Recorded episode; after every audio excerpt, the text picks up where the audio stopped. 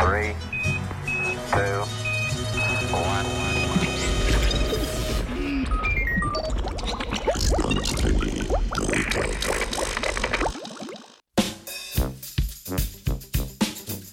Nariši znanstvenico.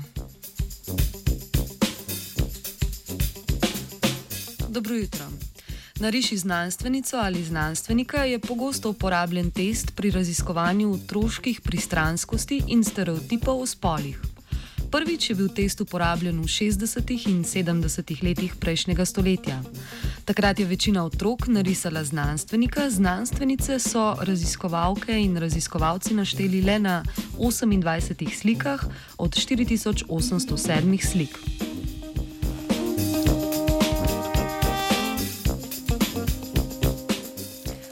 Raziskovalna skupina z ameriške univerze Northwestern pa se je vprašala, ali so se prepričanja, ki jih imajo otroci o znanstvenicah in znanstvenikih, do danes kaj spremenila. Naredili so metaanalizo več raziskav, ki so v preteklosti uporabile test nariši znanstvenico ali znanstvenika. Večina vključenih raziskav je bila izvedena v Združenih državah Amerike in v Kanadi.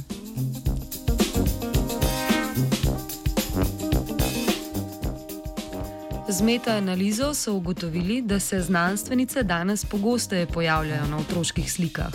Če so pred letom 1980 našteli v raziskavi manj kot odstotek narisanih znanstvenic, se je to povprečje kasneje in do danes dvignilo na 28 odstotkov.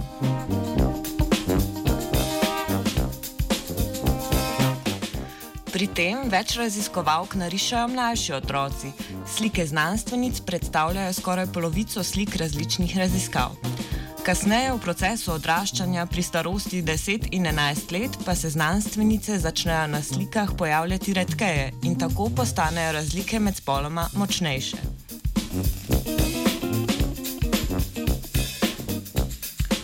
Avtorice in avtori raziskave pa so previdni in upozarjajo, da kljub temu, da je znanstvenic vedno več, na mnogih raziskovalnih področjih še vedno prevladujejo znanstveniki. Pri tem pa dodajajo, da ne vedo, kakšen vpliv imajo opisane pristranskosti in prepričanja pri otrocih na kasnejšo izbiro poklica. Zanimivo je, da so se na nekaterih slikah znašle osebe, ki po spolu niso sodile neposredno v eno izmed kategorij. Upam, da ravno ustvarjalke in ustvarjalci teh slik nekoč postanejo znanstvenice in znanstveniki.